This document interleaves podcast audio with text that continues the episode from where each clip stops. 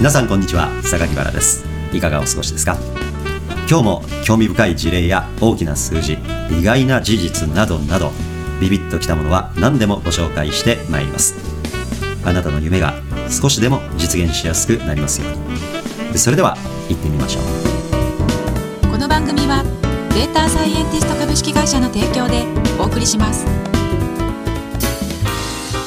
今日はですね皆さん片頭痛に悩む方っていらっしゃると思うんですたまに。あのある統計ではですね日本の人口の1割弱ぐらいの人たちが片頭痛に悩まされているというデータもあるんですよ、そんなにいるんですか？多いでしょ？多いですね。1割ですよ。はい。この方々が片頭痛から解放されたらすごいですよね。これアメリカの研究なんですけれどもなんと片頭痛には体内のバクテリアが関係しているかもしれないっていう研究が出てきたんですよね。えー、はい、これあのアメリカのカリフォルニア大学のサンディエゴ校の研究チームから発表された成果なんですけどね、はい、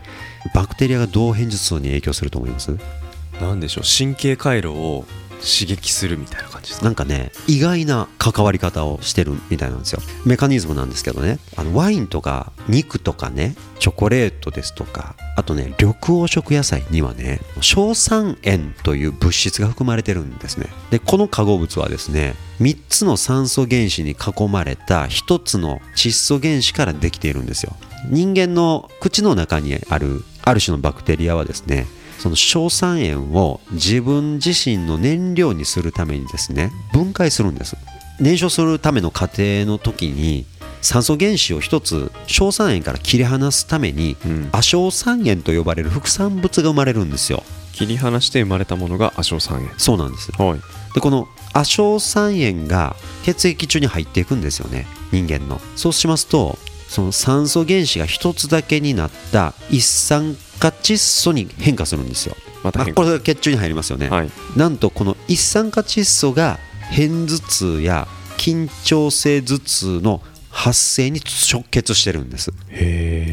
で今までねその食べ物と片頭痛の関係っていうのは、まあ、なんかあるんじゃないかということはずっと言われてきてたんですけれども、まあ、今回まあそういうメカニズムがですね、まあ、具体的に検証されたということでね、うん、まあ、驚きました。口の中の硝酸塩っていうものは自然と我々の中にあるものなんですか？詳しくは分かりませんがそういうのを摂取することによって、まあ、口の中のバクテリアがそういう分解をし、まあ、その副産物が血中の中に取り込まれ、うん、まあ、それが片頭痛に影響するなるほど。すると何を食べるかさっきいくつか例ありましたよ。ほうれん草とかいくつかの食物に含まれているその硝酸塩を割と高頻度で摂取してしまうと片頭痛になる傾向は高くなる。とこれもね硝酸塩を多く含む食べ物とその片頭痛との関係についてはですねその中に含まれる物質自体が血管を拡張させたり逆に収縮させたりする、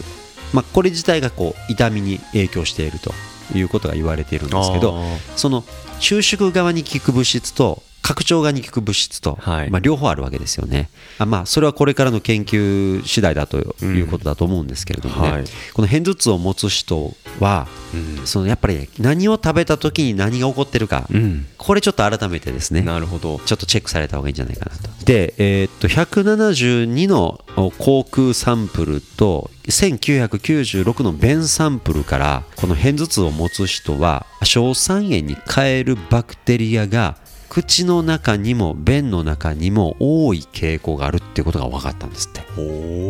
まあ、これが今回のですね大学の研究成果だということですね、うん。うん、こうやって原因が分からなかったものが原因が分かってくるって面白いですよね、うん、あの片頭痛とバクテリアの関係っていうのは意外感がありますからありますね、余計面白いですよね、で原因が分かれば打ち手が考えやすいわけですよね。バクテリアか。だったらバクテリアこうしたろみたいな。まあ今回もねあのその大学の先生がおっしゃってるのは、えー、心臓に危険が及ばないで、えー、片頭痛をなくす方法を考えるっていうのはこれ最終目標だと。片頭痛を起こさないで済むようにまた循環器の健康保持に、まあ、どっちにも効果があるような、うん、そういう口腔洗浄液を開発できるんじゃないかなるほど。つまり口の中のバクテリアが片頭痛に影響してるんだったら、はい、口の中のバクテリアをどうしたろうかなと、うん、なってくるといわゆる口腔洗浄液うん。よくあるでしょ？マウスウォッシュ系の製品いっぱいありますけどね。もしかしたらいずれそういううん。片頭痛が治るマウスウォッシュとか言って出てくるかもしれません。ありそうな気がしますね今聞いてるとね、ただこれお気をつけいただきたいのはですね口の中にいるバクテリアを死滅させたらじゃあいいのかというとそうでもないってことですよね。ほいいバクテリアもいるかもしれない。つまりそれがその虫歯をうん。その抑制する側に効いているバクテリアもいれば促進する側に効いているバクテリアもいるかもしれませんよね、う、うん。ですから、まあ、全てはバランスですから。まあ、副作用のこと考えなきゃいけないですね。そうなんですよ。だから片頭痛なくそうと思ってあるバクテリアを殺したら、はい。それによってなんかえ失われるメリットがあるかもしれませんしね、そうですね、うん、僕だから先週の2日間だけ頭痛くてずっと辛かったんですけどもうでもそれがね人口の1割弱の人々、ね、何時間を奪ってるんだって話ですよね。しかも朝のマウスウォッシュだけでそれが解消されたら随分助かりますよねちょっとね極端な話で副作用もあるかもしれないですけど仮にそうなったとしたらやっぱ社会的な意義は大きいですよね。そうですよね。労働生産時間がやはり人口がどんどん高齢化する中で減っていくわけですからはい。生産効率を上げていかなきゃいけないっていうテーマの中で大事なはいテーマですよね、そうですね。でもそういう話見つけると製薬会社さんとかマウスウォッシュを作るメーカーさんとか新しいプロダクト開発のアイデアとしてはすごく意思決定しやすいですよね。と思います、この番組はデータサイエンティスト株式会社の提供でお送りしました。